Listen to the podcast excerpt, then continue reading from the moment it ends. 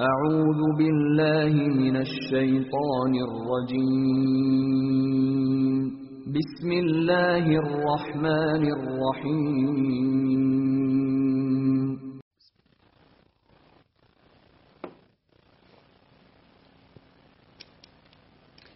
الحمد لله رب العالمين والصلاة والسلام على أشرف الأنبياء والمرسلين نبينا محمد وعلى آله وصحبه أجمعين. Doista svaka zahvala pripada uzvišenom Allahu subhanahu wa ta'ala.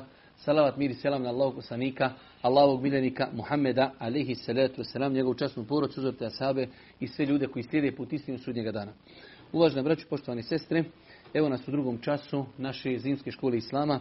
Mi smo rekli na početku prvog časa da ćemo pokušati, ako Bog da, ići malo brže i da pokušamo u toku ove sedmice da završimo poglavlje koje smo odlučili, poglavlje etike iz vjerodostojne zbirke hadisa imama Buharije, kako bi ako Bog da sljedeće sedmice mogli da prijeđemo na predmet akide, a nakon toga ako Bog da da završimo i dolazi nam izvlačenje. Imamo jednu umru da izvučemo za one koji su prisustvovali, a imat ćemo, nadamo se, 5, 6 ili možda i više umri za one koji budu radili ispite. U svakom slučaju, zadnji hadis kojeg smo komentarisali jeste hadis gdje Allah poslanik ali salatu selam obećava da će uzvišen Allah subhanahu oprostiti grijehe njegovom ummetu, srednici njegovom ummeta, onima koji grijehe ne šire, ne hvališu se. Pa su čak islamski učenjaci kazali da je velika razlika činiti grijeh tajno i javno. Možda će neko i kazati, pa dobro, što tolika razlika da čovjek radi grijehe i tajno i radi i drugi čovjek radi javno grijehe. Samo javno činjenje grijeha ohrabruje druge ljude na činjenje grijeha.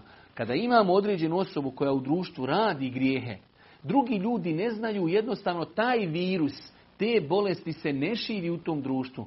Pa je znači interesantno, pazite kako Islam određene pojave želi da ih znači umrtvi. Svakako Islam ne podržava tajno činjenje grijeha. Čovjek se treba za svaki grijeh koji počini e, pokajati. Ali je opet razlika javno činjenje grijeha. Znači javno činiti grijeh druge ljude podstići. Imate ljudi koji možda za određen grijeh ne bi nikada saznali. Garantujem da ima mnogo ljudi da nema na svakom koraku naše Bosne i Hercegovine kladionica. Imate ljudi koji bi živio, rodio se i umro, nikad u životu nije vidio kladionici. Ali kada vidi na svakom koraku kladionicu i vidi njegove omladince, prijatelje, poznanike odoši, ode i on sa njima. Pa javno činjenje grijeha druge ljude podstići na grijeh i drugim ljudima predstavlja taj grijeh. Pa Islam strogo zabranjuje javno činjenje grijeha i javno hvalisanje sa svojim grijesima.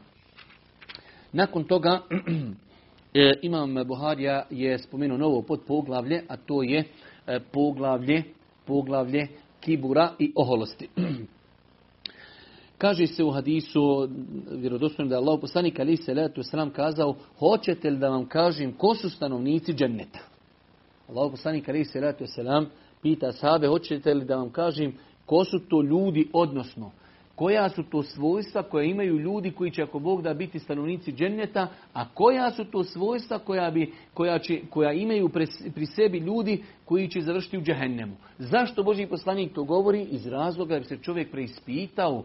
Pa kada Allah poslanik govori da određena djela vode u džennet, zašto? Da bi mi se natjecali da činimo ta djela, da budemo od onih koji će to i zaslužiti. S druge strane, kada slušamo da određeno djelo, ako se čini da je to vodi u džehennem, zašto? Da bi se mi sačuvali toga, da bi to izbjegavali, e, ako imamo pri sebi to svojstvo, da pokušamo maksimalno da ga izbacimo iz svog života. Pa kaže Allah poslanik alaihi salatu wasalam, svaki slabi, obespravljeni, koji kada se Allahom zakuni, on mu to ispuni. Svaki slabi, obespravljeni.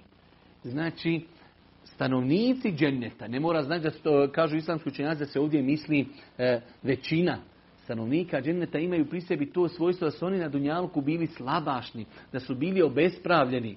Ljudi iza kojih niko nije stajao, jednostavno bili su negdje na margini društva, slabi i obespravljeni.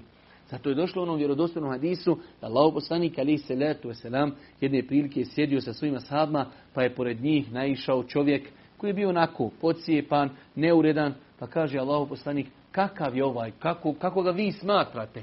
A oni su ga onako ocijenili po njegovoj vanštini, Kažu Allah poslaniće, sirotinja, djeda, ako negdje ode prositi ženu, neće, neće je dobiti. Ako se bude za nekog zauzimo, neće mu to uslišati zauzimanje. Ako govori, nikoga ne sluša.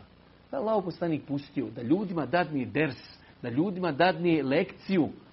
Nakon toga je naišao čovjek koji je izrazito lijepo izgledao, obučen, ugledan u njihovim očima. Kaže Allah poslanik, a kakav je ovaj kod vas? Kaže Allah poslaniće, bogat, ugledan, on ako bi otišao negdje prositi djevojku, isprosit će je. On kada govori, svi šute. On kada se zauzima, to će biti i ispunjeno. Kaže Allah poslanik ali se letu veselam, onaj malo prije siromašni. Onaj siromašni bolji je od ovoga kada bi cijelu zemaljsku kuglu naredali ovakvih ljudi. Zato Ibn Taymi rahmetullahi alihi je zapazio izuzetno dobro zapažanje pa kada je kazao ne postoji na svijetu u jednoj vrsti da se dvije jedinke jednije vrste toliko razliku kao insani. Primjer radi, nemoguće je naći da jedan konj, primjer radi konj, vrijedi toliko kao što vrijedi cijela zemaljska kugla drugih konja. Nema, nema tolike razlike. Ili to, ne, bilo koja vrsta druga životinska. Osim insan. Jedan insan može biti bolji od cijele planete drugih ljudi. Tako da, znači, ovdje Allah poslanik ali se letu selam kaže, hoćete vam kažem ko su stanovnici dženneta? Svaki slabi i obespravljeni koji kada se Allahom zakune on mu to ispuni. U većini slučajeva ti slabići oni nemaju se komi požaliti. Pa je njihova konekcija i relacija sa uzvišenim Allahom subhanahu do te mjeri da kaže ako bi se zakleo nešto, ja rab, preklinjem te, zaklinjem te da se to desi, Allah Đelšanu će se odazvati njegovoj dovi. A kaže, hoćete li da vam e, kažem ko su stanovnici vatri, svaki nadmeni i obraženi nasilnik. Znači većina ljudi koji će ući u vatru imaju pri sebi ova svojstva da su to nadmeni, uobraženi nasilnici. Nadmeni i uobraženi. Pa insan vjernik treba znači, da se čuva. Zato ima Buharija rahmetullahi alihi, ovaj hadis je citirao u ovom poglavlju da u islamu zabranjeno e, da se čovjek oholi. U osnovi, u osnovi kada bi, kada bi ljudi, hajde da kažemo, htjeli da malo isključe, isključe određene stvari i da pogledaju na sebe i na svoje, na svoje stanje, na svoje biće. Zašto se oholiti? Svi smo mi, bez obzira što možda i nekom je to e, teško čuti, ali svi smo mi jučer bili kaplica spermiji. Kako insan koji je juče bio kaplica spermi, prošao kroz polni organ svoga oca, kako, kako ima hrabrosti da se on danas oholi. S druge strane, koliko smo svi potrebi naših gospodara. Pogledajte samo kada bi čovjek na zemlju kao planetu pogledao negdje iz svemira, negdje tamo iza sunca. Zemlja je jedna tačkica na toj tačkici maloj ima šest ili sedam milijardi ljudi poput nas. Zašto se onda oholiti? Svako od nas u stomaku ima prljaštine i neđaseta. Svi ćemo mi umrijeti. Svi će, sve će nas pojesti crvi. I čemu onda oholost? Zato Islam i zabranjuje oholost. Inne ekramekum inda Allahi etkakum. Doista su kod Allaha, doista su kod Allaha najbolji oni koji ga se najviše boji. Najveća referenca ljudi kod Allaha jeste iman, bogobojaznost, pare, ugled, ljepota, odjeća. Ne znači ništa ako nema imana. Ali ako ima iman, tek tada e, ugled i porijeklo i ljepota i odjeća, što bi rekli nurun ala nur, daju čovjeku dodatne vrijednosti. Pa čemu da se čovjek, znači zbog čega da se čovjek oholi na drugim ljudima? Pogledajte najveće nasilnike u historiji. Gdje su danas? Gdje je danas faraon? Nema ga. Gdje su drugi ljudi koji su ratovali, ubijali? Nema ih. Pa nema čovjek u osnovi razloga da se oholi. Kaže se u hadisu Enes ibn Malika radijallahu ta'ala u istom poglavlju e, opisujući Allahu poslanika alejhi salatu vesselam kaže e, Enes ibn Malik radijallahu ta'ala hadis je ovdje malo po mom nekom skromnom mišljenju poprilično treba ga doraditi prijevod. E, u svakom slučaju Enes radijallahu ta'ala govori kako je Allah poslanik bio e, ponizan, kako je bio jednostavan. Znale su, kaže, djevojčice u Medini, pa čak neki to prevode robinje, uzeti Božeg poslanika za ruku i kažu, hajde sa nama otiđi do tog i tog mjesta, imamo neku potrebu ti nešto pokažemo. Allahu poslanik, prvo on je kod Allaha najugledniji, drugo na Dunjaluku, on je prijesednik države, on je otac, on je, znači, e, imam ljudima u džami, daje fetve i sve to i obična djevojčica dođe, uzme Božijeg poslanika za ruku i vodi ga i on ide tamo gdje ga ona vodi. Pogledajte, pogledajte kako imam Buharija, rahmetullahi alihi, citira ovaj hadis, da nam pojasni, nakon što je pojasnio e, argument koji govori da je zabranjeno islamu da se čovjek oholi, onda navodi nam primjer Božijeg poslanika alihi salatu wasalam, kako je Allah poslanik alihi salatu bio skroman, jednostavan, kako je živio sa, hajde kažemo, općim masama sa narodom do te mjere da mala djevojčica je mogla uzeti Božijeg poslanika za ruku i otići sa njim tamo gdje ona hoće, odnosno gdje ona ima neku svoju kao potrebu.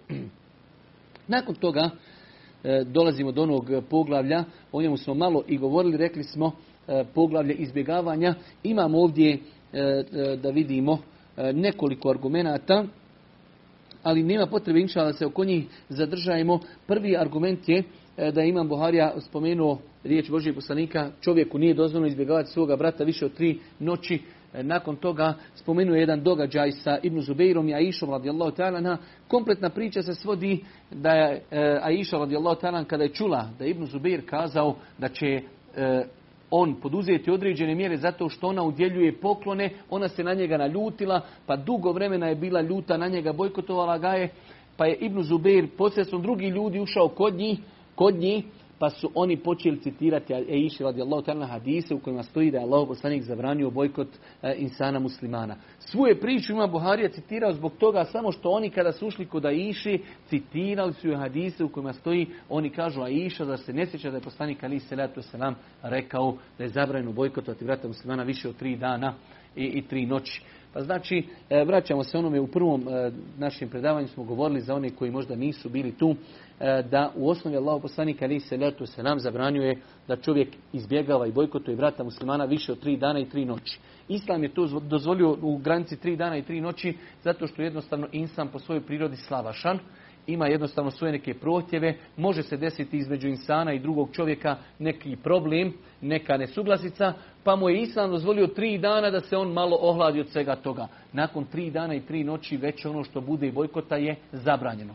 Pa je Allah poslanik ali se letu sram jer doslovno hadisu kazao sretnu se jedan i drugi, pa okrini glavu jedan, okrini drugi, bolji je onaj koji prvi nazove selam bolji onaj koji nazove e, selam i to nas postiče u islamu na međusobno izmirivanje muslimana, da je bolji u islamu onaj koji prvi nazove selam. Iako se kod nas to uvijek tumači kao što je on meni nazvao prvi selam, zato što je on kriv, zato što sam ja u pravu i tako dalje. Čovjek vjernik se ne treba tome osvrtati, treba da želi time Allahu subhanahu wa ta'ala lice i zadovoljstvo, a mi smo rekli da je Allah poslanik rekao ko se radi Allaha spusti i ponizi, njega će uzvišeni Allah subhanahu wa ta'ala uzvisiti i uzdignuti. Rekli smo da islamski učenjaci tumači e, ovaj bojkot na način ako se to radi zbog dunjalučke koriste. Ako je u pitanju neka islamska šerijetska koriste koja e, ima cilj da se insan popravi, tada bojkot može trajati više od tri dana, shodno onom događaju da Allah poslanik ali se letu sram, on i svi stanovnici Medini su bojkotovali Kabir ibn Malika i još dvojicu ljudi koji nisu e, bili u bici na, na Tebuku.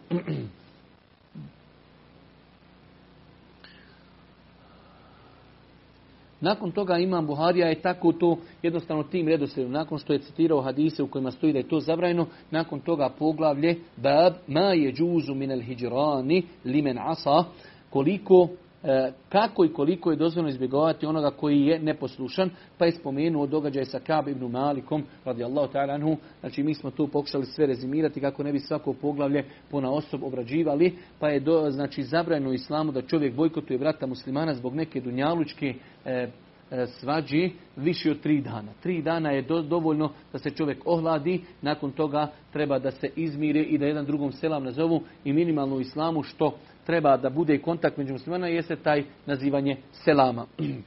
Dok ako smo rekli smo e, da ako se radi o nekoj koristi e, koja e, bojkot koji ima korist da čovjeka odgoji, znači od strane nekoga koji je autoritet, onda to može potrajati i duži. Nakon toga, Imam Buharija, rahmetullahi alihi, počinje sa jednim kao novim jednostavno, jer ovo je cijelo poglavlje etike. Pa Imam Buharija u toj etici navodi razno razne hadise kako i na koji način čovjek treba da se obhodi i ponaša prema ljudima koji ga okružuju. Pa kaže Imam Buharija, bab, zijara tu, ez zijara, u ovim zara kaumen, da ta'ime indahum poglavlje posjećivanja, međusobno posjećivanje muslimana i s druge strane da čovjek ako je nekoga i posjetio da može u islamu je to, hajde kažemo dozvoljeno, da kod njih i jede i objeduje. Pa je u islamu znači prvenstveno pohvalno da čovjek obilazi svoje prijatelje, svoje poznanike. Imamo argumente e, koji nije Imam Buharija citirao, e, u kojima e, je jasno spomenuto da posebna nagrada očekuje one ljude koji se budu međusobno posjećivali radi Allaha subhanahu wa ta'ala. Došlo je znači u nekim rivajetima vol mutazawirine fije da znači posebna nagrada očekuje ljude koji se budu međusobno posjećivali radi Allaha subhanahu wa ta'ala. Znači imamo poznato na hadis kada je čovjek krenuo da posjeti svoga brata muslimana u jednom selu, pa mu uzviše Allah poslao meleka u ljudskom obliku. Pa mu je kazao gdje ideš, rekao je idem da posjetim tog i tog brata u tom i tom selu. Pa mu je kazao, jel imaš neku potrebu? Ili ne, kaže, nemam nikakvu potrebu, idem samo da ga posjetim radi Allaha subhanahu. Mi je to brat po islamu, pa kaže, Allah te je zavolio kao što ti voliš tog insana. Znači, velika je nagrada obećana onima koji budu se međusobno, međusobno voljeli i međusobno posjećivali. Ovdje imam Buharija, citira nam e, dva hadisa koji ukazuju e, na to poglavlje, iako znači dosta puta imam Buharija zato što se dobro ograničuje da citira samo vjerodostojne hadise u ovoj svojoj zbirci. Znači nekada citira hadis koji ukazuje na nešto indirektno, a u osnovi u islamu postoje mnogi drugi hadisi koji direktno ukazuju na to pitanje, ali jednostavno ti hadisi nisu ispunili uvjete imama Buharije, pa imam Buharija citira neki hadis koji indirektno ukazuje na to poglavlje, ali to poglavlje u islamu toliko poznato i potvrđeno je drugim vjerodostojnim hadisima. Pa ovdje znači imamo e, poglavlje da međusobno se ljudi e, zjarete i posjećuju što je u islamu i tekako i tekako pohvalno i lijepo, a isto tako dodatak da prilikom posjeti je dozvoljeno da čovjek kod ljudi koji posjeti i jede. Pa je ovdje je Imam Buhari samo citirao onaj poznati događaj kada je Selman radi Allahu ta'ala posjetio Ebu Derda. Imamo poznati događaj koji je zabilježen e, da je Selman radi Allahu ta'ala posjetio Ebu Derda. Allahu poslanik ali se letu selam je posjetio, e, pobratimio prilikom dolaska, znači muhađira insarija, pobratio je između Selmana i Ebu Derda. Pa je Selman radi Allahu ta'ala jedne prilike posjetio Ebu Derda, pa prvo što je došao, došao je i vidio i zatekao je da Ebu Derda nije, nije kući. Ebu Derda nije kući. Pa je vidio da je njegova žena jednostavno ne vodi do sebe i do svoga izgleda, njena odjeća je sva, hajde da kažemo, pohabana i tako dalje. Pa kada je upitao šta je razlog tome, kaže tvoj brat Ebu Derda, on jednostavno nema nikakve potrebe za dunjalukom. Pa kada je došao Ebu Derda, rekao je supruzi da iznese Selmanu hranu, kaže ja ne mogu jesti, ja postim. Pa je Selman radi Allah odbio da jede i kaže dok i ti ne jediš sa mnom. Pa Imam Buharija zbog toga i citirao ovu predaju u kojoj stoji da je Ebu Derda, da je Ebu Derda e, znači iznio hranu e, Selman radi Allah iako je on to odbio, jednostavno želeći da ga malo ukori, da u svemu treba imati mjere. Pa, znači poznat je taj hadis da je Ebu Derda nakon toga su legli da spavaju, pa je e, Ebu Derda krenuo da ustane klanjati noćni namaz, za Selman mu rekao lezi, pa je opet htio da ustane, pa mu je rekao lezi, pa treći put, znači kad je nastupila zadnja trećina noći, rekao je, e, hajde sada da ustanemo, hajde sada da ustanemo, zajedno ćemo klanjati. I onda mu je Selman radijallahu ta'ala rekao e, stvar koja je postala jedno veliko pravilo koje je Allah poslanik poslije odobrio, pa mu je rekao i tvoja supruga ima kod tebe pravo, i tvoje oči imaju kod tebe pravo, i tvoje tijelo ima kod tebe pravo. وَأَعْتُوا كُلَّ ذِي حَقٍ حَقَّهُ Dajte svima onima koji kod vas uživaju neka prava, dajte im njihova prava. Ok, ti hoćeš da klanjaš noćni namaz, ali tvoje tijelo ima pravo da se odmori, tvoje oči imaju pravo da se naspavaju, tvoja supruga ima pravo kod tebe da budeš sa svojom suprugom, da se sa njom družiš i tako dalje. Pa je znači islam vjera koja jednostavno reguliše čovjekove odnose na, na Dunjaluku. Ne da bude nešto na uštrb nečega drugog.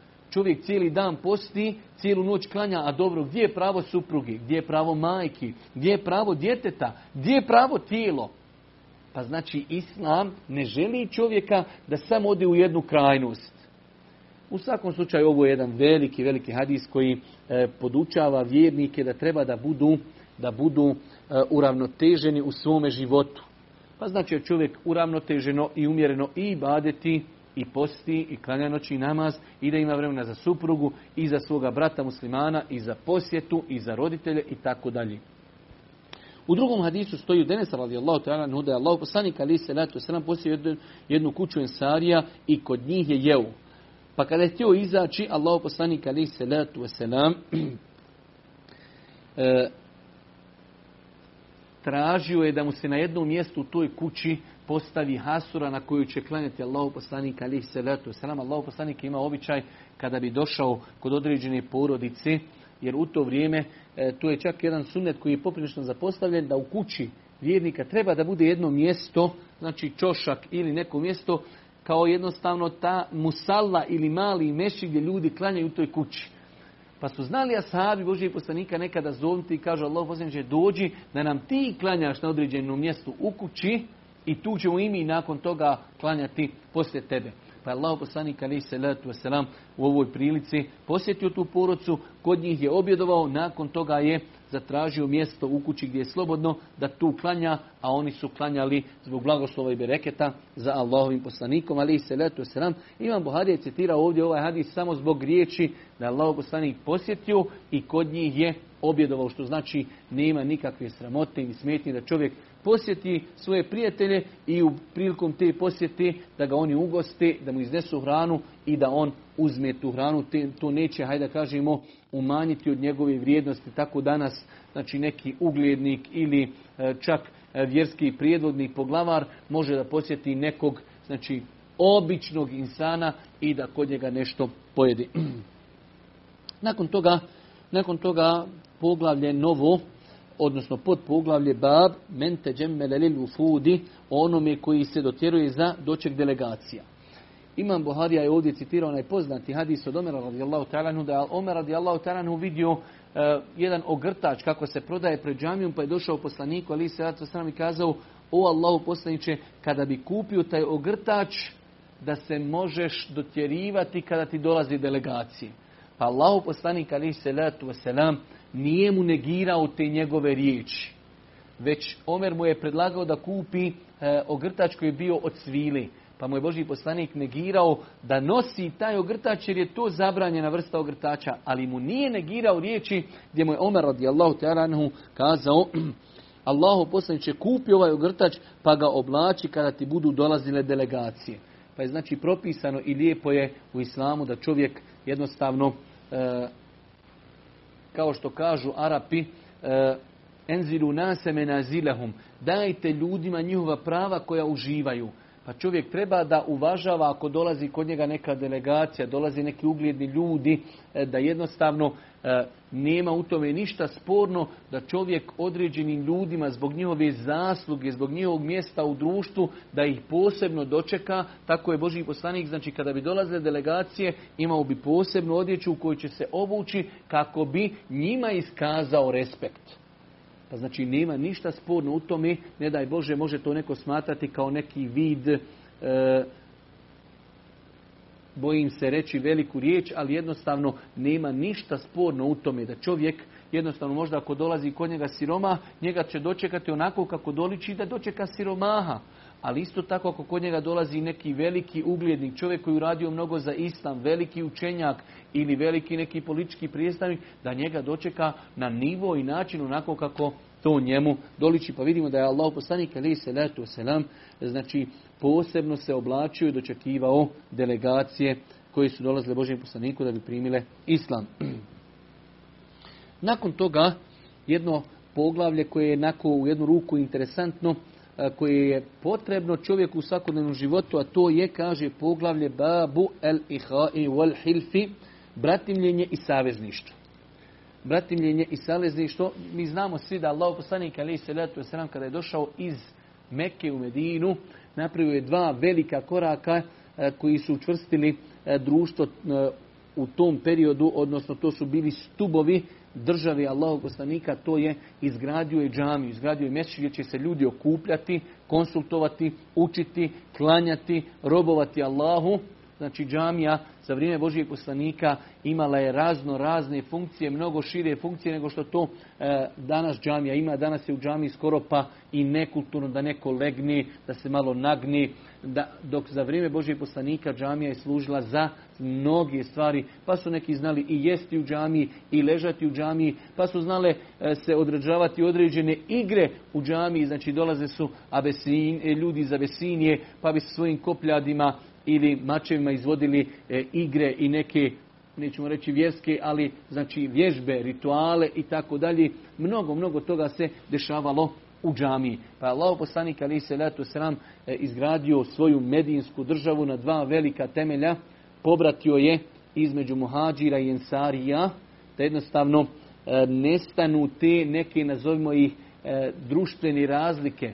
Ovo su muhađiri, koji su došli iz Mekke, ovo su ensarije, starosjedioci u Medini, pa je Allah poslanik alaih salatu wasalam, znači pobratio, a s druge strane imamo, kaže, poglavlje savezništa.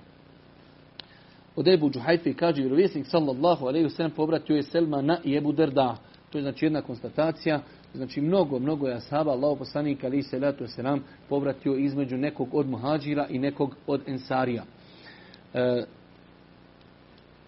isto tako, Abdurrahman ibn Auf kaže kada smo došli u Medinu, vjerovjesnik sallallahu alejhi ve sellem povratio je mene i Sad ibn Rabi'u.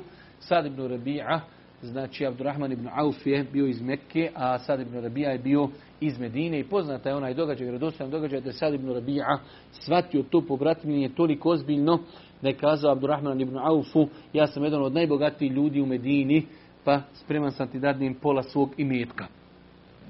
Abdurrahman ibn Auf je bio čovjek i bogobojazan, a bio je iskrom pa je kazao Allah te nagradio na tvojoj, e, ajde da kažemo, želji i htjenju da me pomogneš, ali kaže, da vi meni kažete gdje je pijaca, ja želim da radim, želim da trgujem, želim da investiram, pa je uskoro zaradio određeni metak, pa nakon toga je i oženio se, pa je se Allah poslanik i začudio, oženio je jednu insariku, kaže šta si joj dao kao vjenčani dar, kao dao sam za vjenčani dar toliko zlata koliko je teška košpica od datuli ali znači, alhamdulillah, nije želio da prihvati nešto što mu je poklonio njegov brat po vjeri, već je želio da radi, pa je radio, radio, zaradio. Abdurrahman ibn Auf je inače bio poznat e, po dosta imetka i bio je čovjek koji je mnogo radio. Nakon toga imamo hadis, 6083. hadis od Enes ibn Malika se prenosi da su ga pitali, jesi li čuo da je Allahov poslanik ali se letu selam rekao nema savezništva u islamu. Pa je Enes odgovorio, vjerovjesnik sallallahu alejhi ve sellem u mojoj je kući zaključio savez između pripadnika Kurešija i Ensarija. Znači ovdje imamo, ovdje imamo vjerodostojan hadis da je Allahov poslanik ali se letu selam rekao nema savezništva u islamu. A nakon toga kada su Enesa radijallahu ta'ala pitali, Enes im je radijallahu ta'ala odgovorio indirektnim odgovorom, kaže, a ja sam bio prisutan tu, u mojoj kući je napravljeno savezništvo između e, Kurešija i Ensarija, između, znači, Muhađira i Ensarija. Pa kažu islamski učenjaci da riječi Allahu poslanika alihi salatu wasalam imamo znači hadis u kojem se kaže nema savezništva u islamu, a imamo s druge strane argumente koji potvrđuju, da u islamu imaju savezništva gdje ljudi se udružuju međusobno u datom momentu. Pa su kazali islamski učenjaci da ne iz, eh, hadisi u kojima Allah poslanik zabranjuje savezništvo jeste ono savezništvo koje je bilo prije islama. U islamu, prije islama je bilo savezništvo da neka plemena uđu u savezništvo i onda jedni su saveznici drugima na neistini. Pa primjer radi bili su spremni da izvrše znači, napad na neko pleme samo zato što je neki čovjek iz tog plemena nešto uradio i da zbog jednog čovjeka ubiju desetine ljudi. Pa znači kada vidimo hadise u kojima Allah poslanik zabranjuje savezništvo, misli se savezništvo koje nije zasnovano na islamskim principima.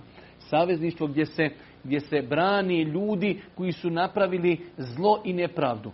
U znači prije, islam, prije islama Arapi su znali napraviti savezništvo, jedni potpomažu drugi, pa makar ovi drugi bili krivi i makar znači napravili nekom je nepravdu, oni će biti sa njima zato što su oni jedni drugima saveznici. Pa je Allah poslanik to negirao. U islamu nema tog džahilijetskog savezništva. U islamu ima savezništvo, da se određeni narodi, određena plemena, određeni ljudi, da se ujedine, se udruže, ali kako? Da bi se potpomagali na putu istine, da bi se zajedno borili protiv neprijatelja, da bi zajedno se potpomagali i da bi zajedno robovali uzvišnom Allahu subhanahu wa ta'ala. Tako da je to ispravno razumijevanje hadisa u kojima Allah poslanik alaihi salatu selam znači zabranjuje savezništvo i hadisa u kojima Allah poslanik alaihi salatu selam to dozvoljava. I ovo nas opet vodi u jednom pravcu koliko je bitno da čovjek kada čita određene hadise može da se vrati na komentar hadisa. Nekada ćemo vidjeti hadis koji u osnovi možda e, njegova vanština nam je nejasna. Sada da vidimo hadis e, nema savezništva u islamu, nakon toga Allah poslanik je napravio savezništvo između muhađira i ensarija.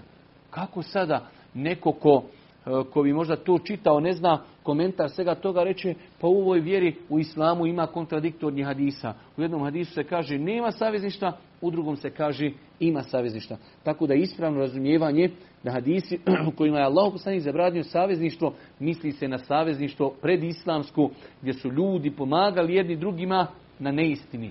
Potpomagali su se na neistini. Potpomagali se da bi branili onoga koji čini nepravdu. Dok u islamu postoji savezništvo da se ljudi ujedine, da naprave savez da bi branili istinu. Da bi branili onoga kome je učinjena nepravda, a ne onoga koji čini nepravdu. Nakon toga e, Imam Buharija je doista citirao nekoliko podužih hadisa, ja ću ih pokušati neke od njih samo rezimirati, e, jer rekli smo Imam Buharija je e, izuzetno pronicljiv, nekada citira jedan dugi hadis u jednom poglavlju i taj hadis ima možda desetine i stotine koristi, ali ga Imam Buharija citira samo zbog jedne riječi, kao što je slučaj u ovom poglavlju. Pa kaže se poglavlje, poglavlje babu tebesumi waddahik, poglavlje osmijeha i smijanja. Hoće da Imam Buharija nam citira nekoliko argumenata i hadisa da je Allah poslanik alaih salatu wasalam e, bila je normalna stvar u njegovom životu da bi se nasmijao kada vidi nešto što je lijepo, smiješno. S druge strane, ni u čemu nije dobro pretjerivati. Pa znači da se čovjek osmijehne kada nešto vidi, to je umjerenost. Da se čovjek grohotom smije, to je već malo pretjerivanje, a isto tako da čovjek bude namrgođen i da se nikad ne nasmije, i to je pretjerivanje ulijevo. Pa imamo znači kako nas Islam, pogledajte kako nas Islam odgaja čak i u našem ponašanju i kada se radujemo i veselimo imamo granice. Da se čovjek nasmije, da bude ozarenog lica, da kada ljudi nešto se desi i kod njih nešto veselo, da se i on nasmije. Ali ne, zaista nekada čovjek bude u autobusu ili na pijaci ili pa čuje nekoga tamo sa 30 metara kako se smije, pa svi bulje u njega ono halo, pa zar ne razumiješ da, da to ne doliči, da se čovjek toliko grohotom smije. Pa je Allah poslanik alaih salatu selam, znači bio umjeren u svemu. E, većina hadisa koji govori o poslaniku govori da je Allah poslanik njegovo smijanje je bilo osmijeh na njegovim e, usnama i ustima, ali nije se grohotom smio, a isto tako vidjet ćemo da je bilo ashaba koji kažu Allahu poslanik od kako sam primio islam nikada me nije sreo, a da me nije sreo veselog i ozarenog nasmijanog lica. Pa znači imamo krajnost, imamo ljudi koji su namrgođeni, kada te sretnu, znači spojenih obrva, ne daj Bože da se on nasmije, jer on kao nešto bojkotuje, on nešto kao ljut, on nešto kao srdit, on nešto nezadovoljan i tako dalje. Pa to nije praksa poslanika, a iz druge strane nije praksa poslanika otići u drugu krajnost, pa šta god neko kaže da se čovjek grohotom smije.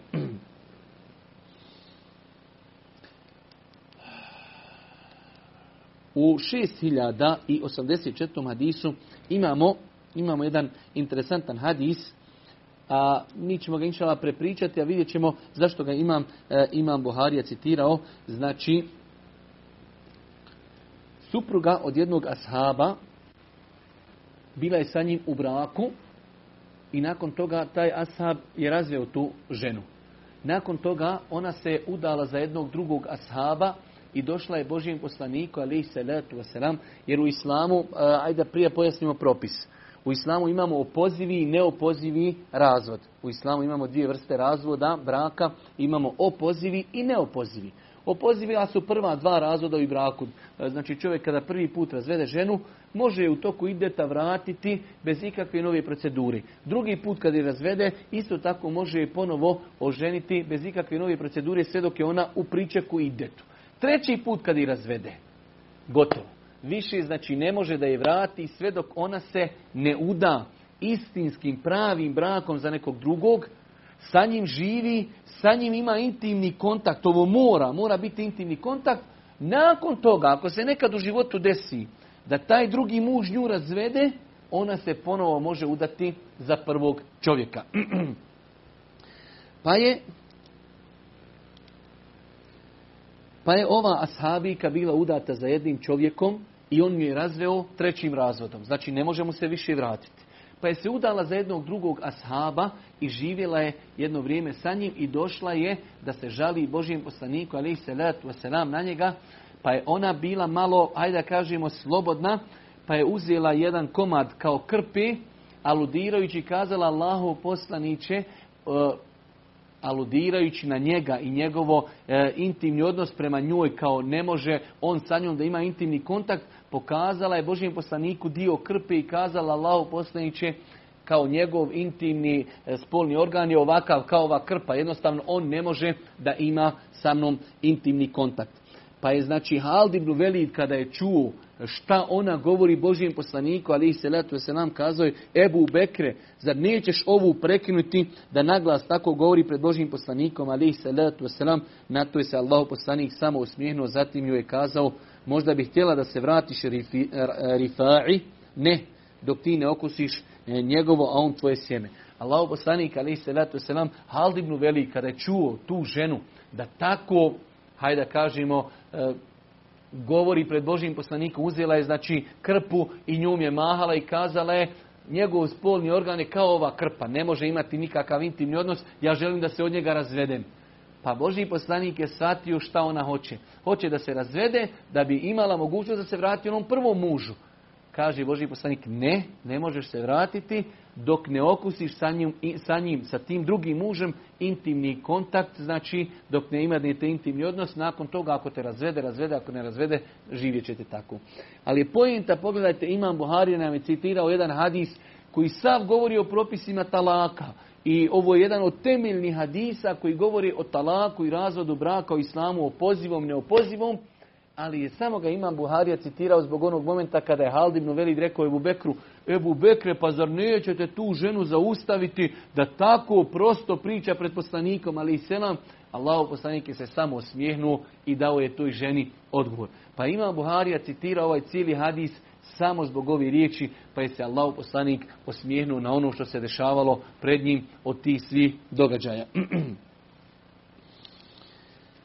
Nakon toga isto tako ima Buharija citirao jedan duži, duži e, događaj kada je Omer radijallahu ta'ala tražio da uđe kod Božijeg poslanika, a kod njega su bile već neke žene koje su malo i galamile na Božijeg poslanika, ali se letu selam, Allah poslanik je bio blag, bio milostiv, pa kada su žene čule da ide Omer, one su pobjegle i za zastora se sakrile. Pa Allah poslanik kada je to vidio nasmijao je se znači tom događaju, iako je znači događaj dug, e, o Omeru govori kako je znači došao kod Božih poslanika, ali generalno znači pojenta je da se Allah poslanik ali se letu nam osmijehnuo na ono što se desilo pred njim e, u pogledu ove situacije.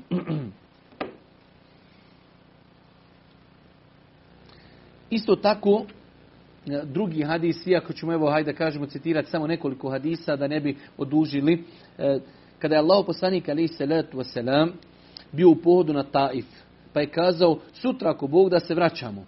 Tada neki od njegovih drugova Allah poslanika rekoši nećemo odustati dok ga ne osvojimo.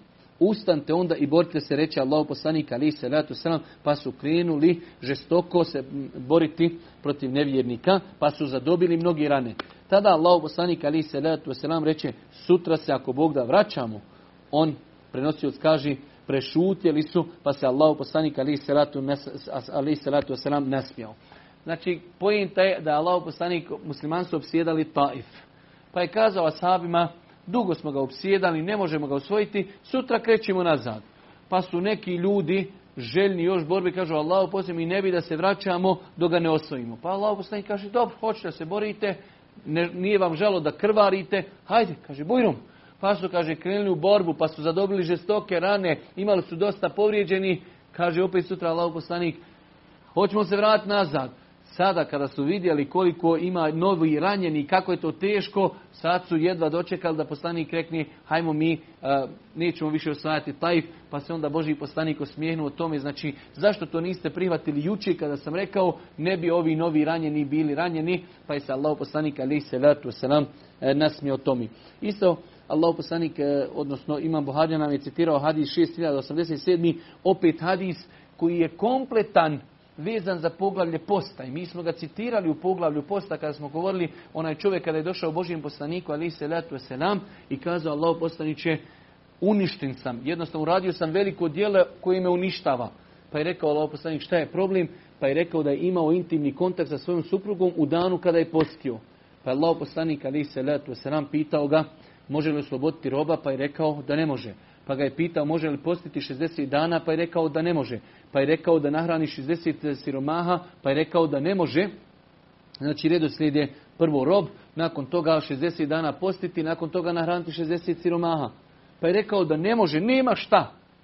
Pogledajte, na početku hadisa dolazi i kaže Allah poslije uništen sam, zabrinut, prepadnut, pa je sve taj čovjek od Božijeg poslanika, pa je donešena jedna korpa Božijem poslaniku, ali se letu se nam datula, pa je Božji poslanik rekao, uzmi tu korpu, pošto ne možeš roba osloboditi, ne možeš postiti, nemaš hrani za 60 siromaha, evo ti korpa datula, idi podijeli to ljudima kao iskup. Pa je ovaj čovjek rekao, Allah poslaniče, a da li da ja to dijelim nekome koji je siromašniji od mene? Kaže, tako mi Allaha u Medini, znači između dva brda Medina gdje pada, kaže, nema siromašnije kući od moje kući. Pa se Allah poslanik nasmio i kazao, idi i te datule koji si trebao siromasima podijeliti, podijeli svojoj poroci da to bude iskup. Ali je pojenta, pazite, da imam Buharija ovaj kompletan hadis, znači koji govori o postu i o propisima posta i kakav je iskup za onoga koji prekrši post tako što je spavao, intimni kontakt imao sa suprugom u danu Ramazana, sve je citirao samo na kraju kada je ovaj čovjek znači rekao Allahu poslaniče, a da li da ja to podijelim nekom koji je siromašniji od mene? Ja sam najsiromašniji. Pa je se Allahu poslanik nasmio i rekao idi i podijeli to svojoj, idi to podijeli svojoj poroci.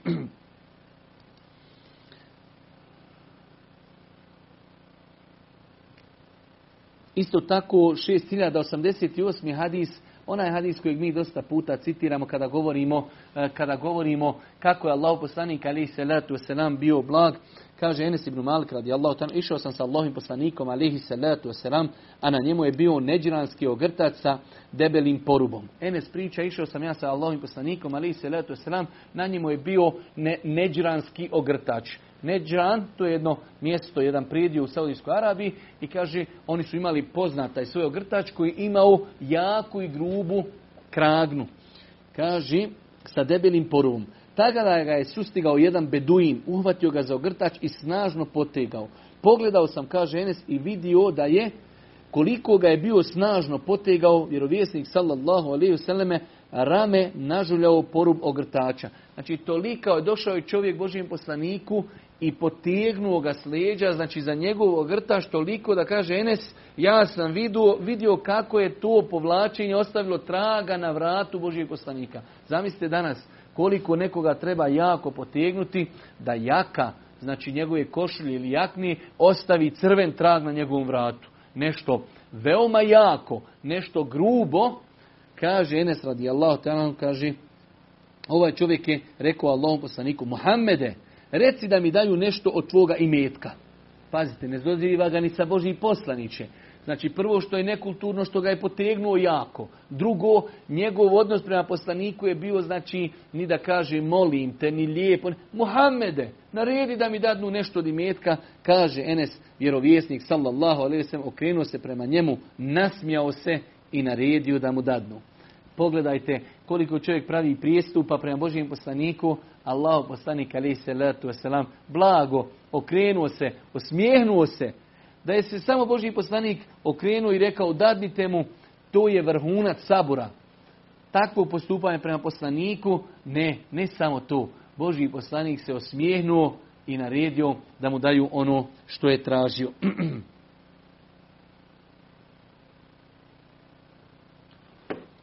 E, nakon toga kaže Džerir radijallahu ta'ala od kako sam primio islam, vjerovjesnik sallallahu alejhi ve sellem nikada me nije e, nikada me nije spriječio da ulazim kod njega i nikada me nije ugledao, a da mi se nije u lice osmijehnuo. Džerir radijallahu ta'ala kaže nikada nisam sreo Božijeg poslanika ali se letu selam, a da se Božji poslanik nije osmijehnuo meni u lice. Generalno, gledajući u islamu, znači taj osmijeh prilikom susreta sa ljudima je nešto E, nešto e, posebno. Zato su obećane posebne nagrade. Kaže Allah poslanik ali se letu selam, nemojte pocijenjivati dobro djelo, pa makar da sretnete brata muslimana, čovjeka na ulici, osmijeha, osmijehnutog i ozarenog lica. Pa je u islamu sresti nekoga na ulici, ozarenog lica i veselog lica, to je također sadaka.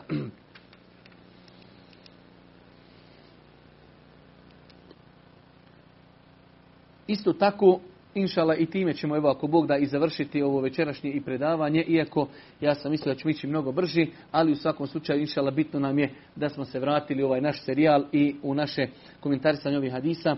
E, prenos ima Buharija bilježi hadis od e, od Enesa radijallahu ta'ala da je Allah poslanik ali se letu jedne prilike držao hudbu pa je došao čovjek i kaže Allahu poslaniče suša nema kiši, pa zamoli gospodara svoga da nam podari kišu. Tada je Allahu poslanik ali se letu wasalam pogledao prema nebu na kojem nismo vidjeli ni jednog malog oblačka i zamolio Allaha za kišu, pa su se oblaci počeli e, okupljati. Potom je udarila kiša da su Medinom tekli potoci i neprestano lila sve do sljedećeg petka. Znači Enes prenosi događaj da je Allah poslanik jedne prilike držao hudbu, pa je došao čovjek na vrata da i o tome znači, zabilježeno mnogo hadisa, kazao Allahu poslaniće, velika je suša, e, čak je spomenuo da izumiru životinje, zbog toga usjevi su znači se posušili, moli Allah da nam podari kišu. Kaže, ashabi su gledali iznad Medine, nije bilo ni jednog oblačka, pa je Allah poslanik podigao ruke, još dok je bio na Mimberi direktno, zamolio Allah za kišu, pa kaže ashabi, još smo mi slušali hudbu, ali smo osjetili kako se oblaci nadvije nad Medinom, pa je počela padati kiša do te mjeri da, da smo svi pokisnuli i sedam dana neprestano je padala kiša. Nakon toga, kaže Enes, do sljedeće sedmice, tada je onaj ili neki drugi čovjek došao vjerovjesniku sallallahu alejhi ve i rekao: Potopili smo se, zamoli gospodara svoga da, da prestane kiša, na to se Allahu poslanik ali se letu se nam nasmijao i zamolio uzvišnog Allaha subhanahu wa ta'ala da kišu odalje od Medini. Znači događaj se je desio da je čovjek došao jedne sedmice, moli o poslaniće suša, daj nam kišu. Došao je sljedeće sedmice i kaže Enes radijallahu ta'ala ili je to bio isti čovjek ili neko bio drugačiji. Pa kaže Allahu poslaniće, sedam dana pada kiša, moli Allah da to prekine. Pa kaže Allahu poslanik se nasmio u njegovom stanju i halu kakav je insan. Sada mu treba kiša, sada mu ne treba kiša. Pa je Allahu poslanik zamolio uzvišnog Allah subhanahu wa ta'ala e, da kišu od Medine udalji, pa je Allah subhanahu wa ta'ala ispunio dovu Božijem poslaniku. U svakom slučaju vidjeli smo da imam Buharija koliko je bio pronicljiv, citira hadise koji datom momentu obrađuju jedno posebno poglavlje, ali samo zbog momenta da se Allah poslanik u tom e, dijelu hadisa nasmio, imam Buhar nam je citirao nekoliko hadisa da vidimo da je sunnet praksa Božih poslanika ali se ratu selam bila da je bio ozarenog veselog lica. Molim Allah subhanahu wa ta'ala da nas poduči propisima vjere i na kraju subhaneke, Allahumma bihamdike, سبحانك اللهم وبحمدك أشهد أن لا إله إلا أنت أستغفرك وأتوب إليك. سبيل الدموع سبيل مريح تنفد يا صاحي كي تستريح ومسند هذا الغفي الضريح يسعك